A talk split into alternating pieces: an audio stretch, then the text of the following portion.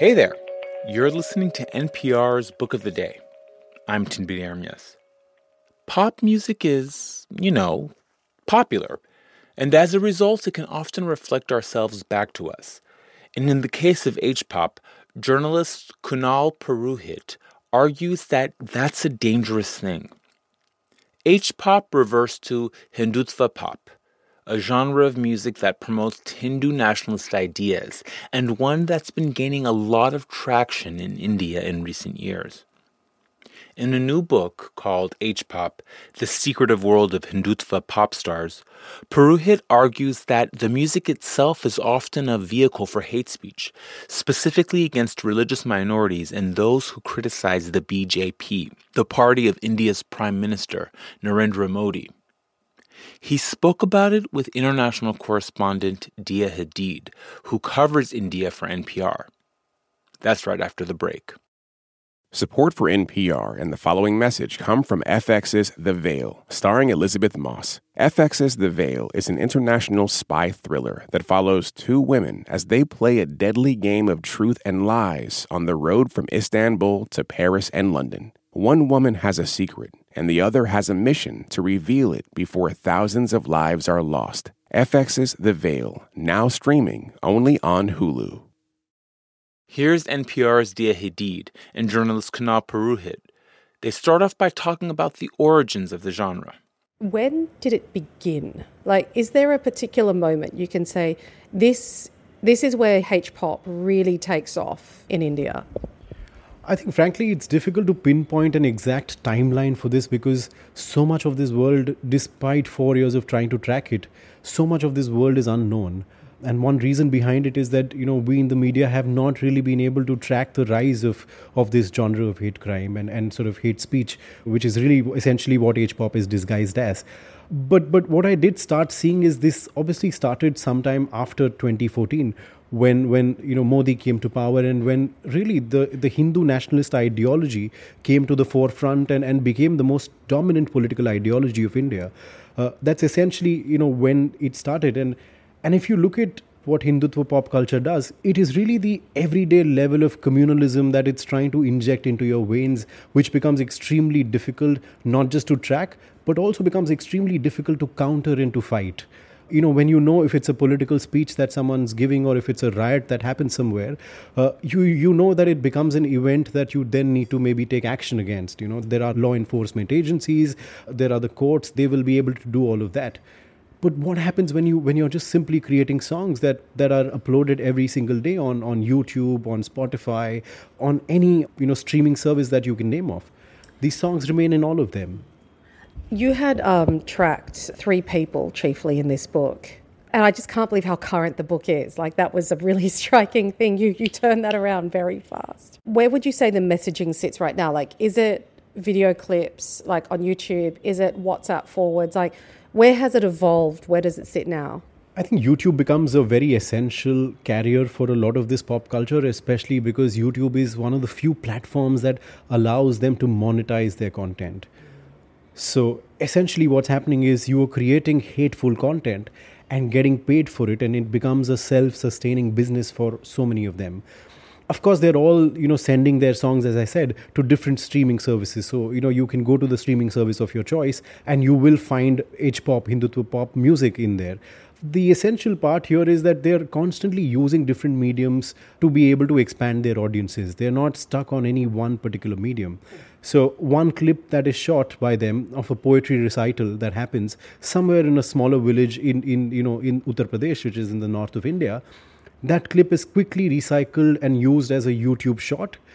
Uh, and then it goes up as a longer video on YouTube the same clip then goes on to your or your WhatsApp streams, which are again dominated by the BJP and its uh, its its sort of Hindu right wing ecosystem, and then it's again used you know on your Instagrams on your Facebooks. So what's what's interesting uh, to see is that they're constantly recycling the same amount of content, but for different mediums, and they're they're able to reach wider and wider audiences using exactly this you know, one thing that was interesting about the book is that these people seem to be independent creators, but also they, I guess the BJP is sort of like the most powerful party in the family of Hindutva parties. How much are they actively feeding this or directing it because I don't.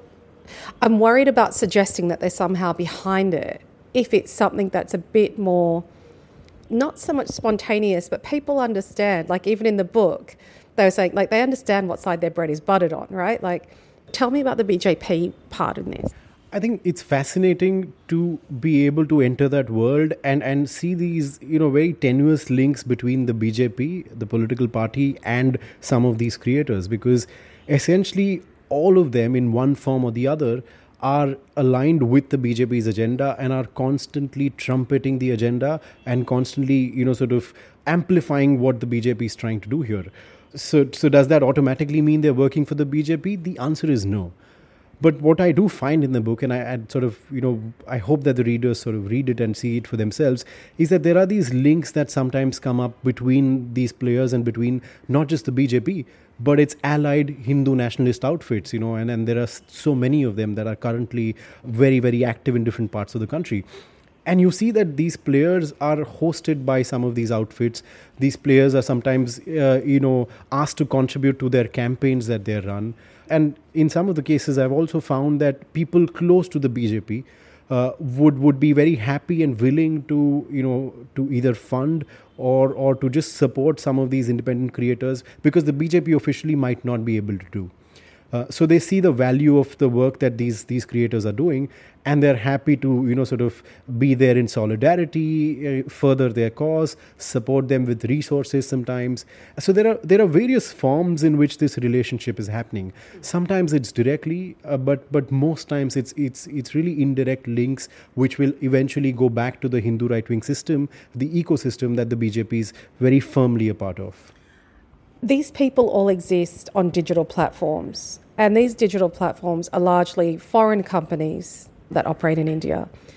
Did you get any sense that these people are being, I don't want to say punished, but the thing that I guess surprised me is a lot of what you're talking about here is hate speech. It's, it's one thing to be very proud of being a Hindu and wanting a Hindu nation, it's another thing to incite for the death, the murders of, of, of minorities in India. Did you get any sense as you're writing the book that digital platforms were aware of this or doing anything about it? Look, I mean the the reality of the situation is that a lot of the content that I'm talking about has been viewed by millions and millions of people. This is content that is viral. This is content that is extremely popular within the Hindu right wing, uh, you know, subscriber base. So I would be very shocked and surprised if, if you know companies like YouTube turn around and say we had no idea this existed right? So there is definitely every possibility that all of these platforms have known for a number of years about the existence of these creators and have most for the most part looked away while you know letting all of them do what they want to do. It's very rarely that that a youtube or a facebook comes and you know sort of slaps these creators on the wrist and says oh you can't do this. You know and, and then that punishment will last maybe for a few days for a couple of weeks or a few weeks maybe but then these creators are back to doing exactly what they were doing, and YouTube and Facebook just decides to look the other way. So essentially, what I'm trying to say is that these platforms have not just allowed these people to carry on doing what they're doing, they have incentivized a lot of this hate because YouTube, again, as I said, is, is a platform that is thoroughly monetized by all of these players. They're actively earning out of it. You know, they're they're they're they're not passive contributors to these platforms, you know, not expecting anything. All of these people get money out of platforms like YouTube, and so the, so in a way, YouTube is in, incentivizing the creation of, of hate music, hate poetry, and and you know hate influencers who are doing this day in and day out. You know, you had mentioned in the book, you, you sort of touched upon this a few times that music, poetry, these sort of like emotive art forms can really whip people up and cause them to do terrible things. But I'm wondering, did you ever see a direct link yourself between someone that someone was listening to and something they did? Because I, I do want to be careful about that. No, I, I agree with you. I mean, what we're increasingly seeing, though, Diaa, is, is that some of the music that I'm talking about, for instance, is often played in situations which have resulted in clashes sometimes you know riots like situations and and it has definitely aroused people's uh, emotions and their tempers And I'll give you a, a, small example and a very recent one of this, which has not been covered in the book because it happened essentially after I had uh, submitted the manuscript of the book. This happened not too far away from where we are sitting in Mumbai, uh, this place in Malwani, uh, which is to the north of Bandra. And there was a Ram Navami procession that was being taken out by, you know, Hindu organizations, and a part of them were also Hindu right-wing organizations allied to the BJP. And just when they were passing through a, a mosque in that locality, is when they started playing a certain song which basically talked about how enemies of the Hindus need, need to be taught a lesson. And, and you know how we're ready with our swords in case someone objects to us and in case someone you know stands up to fight us and that song was played just when the procession was snaking its way outside of the mosque in the locality now what happens just you know just a minute or two later is that both sides the the muslims gathered there as well as the hindus a part of the profession uh, you know just sort of erupted the passions erupted and there was pelting of stones and and, and shoes were thrown at each other and and it could have gotten a lot worse uh, if the police hadn't intervened in time. But it could have been a riot it could have been something much worse so while it might be very difficult to you know sit down and pinpoint the causality of a lot of these you know hate crimes and, and sort of these instances of sectarian violence, I think what is undeniable is the effect that it is having on our minds. The the very nature of this pop culture is meant to dehumanize and villainize uh, others in the society they could be religious minorities, as I said, they could be Muslims, they could be Christians, but they could also be critics and rivals of the BJP and of Narendra Modi. And, and so, what happens after you've dehumanized and villainized all of these people is, is, is really anyone's guess. You know? So, while there may not be a, a direct link, a cause and effect link to it, I think what's alarming is that we must remember what it's doing in our minds. It is, it is sort of constantly legitimizing a lot of this hate. I'm interested, like you've written this book, I mean, Western audiences might appreciate it. Your real target is sort of like raising the alarm for Indian readers. What do you want them to do with the knowledge that you're presenting in the book? The answer to this question is, is, is in sort of different spheres. One aspect of it is I want people to realize and people to be a lot more, you know, sort of concerned about the kind of pop culture that they might be consuming a lot of people don't seem to realize that the pop culture they're consuming could just actually be political propaganda. And i hope that the book sort of does spark that thought of of you know a more conscious consumption of some of this pop culture especially music and poetry. Uh, the other part of it is that i also want people to understand some of the issues that you know a lot of the people in the hindu right wing are are raising the grievances that they have the problems that they have with the liberals you know somewhat like in the states in india we're increasingly you know living in polarized times where people on both sides of the political aisle are refusing to engage with each other. They're refusing to see that the other person might have genuine issues or grievances. And as a result of which i mean you know social media is only then aggravating the bubbles that we choose to live in. And this is the gap that i'm also trying to bridge where people understand what is happening in, in both ecosystems not just the right wing but also the liberal ecosystem that was journalist Kunal Purohit speaking with NPR's Diaa Hadid about his new book, H Pop The Secretive World of Hindutva Pop Stars. After this interview, NPR reached out to YouTube and Spotify seeking comment.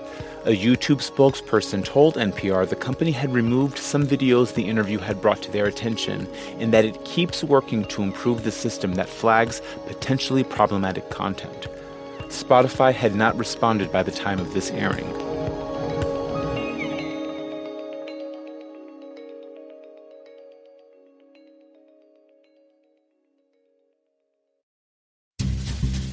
When voters talk during an election season, we listen. We ask questions, we follow up, and we bring you along to hear what we learned. Get closer to the issues, the people, and your vote at the NPR Elections Hub. Visit npr.org/elections. Support for NPR and the following message come from Rosetta Stone, the perfect app to achieve your language learning goals no matter how busy your schedule gets. It's designed to maximize study time with immersive 10 minute lessons and audio practice for your commute. Plus, tailor your learning plan for specific objectives like travel. Get Rosetta Stone's lifetime membership for 50% off and unlimited access to 25 language courses. Learn more at rosettastone.com/npr. This message comes from NPR sponsor Charles Schwab with their original podcast Choiceology. Choiceology is a show about the psychology and economics behind people's decisions. Download the latest episode and subscribe at schwab.com/podcast.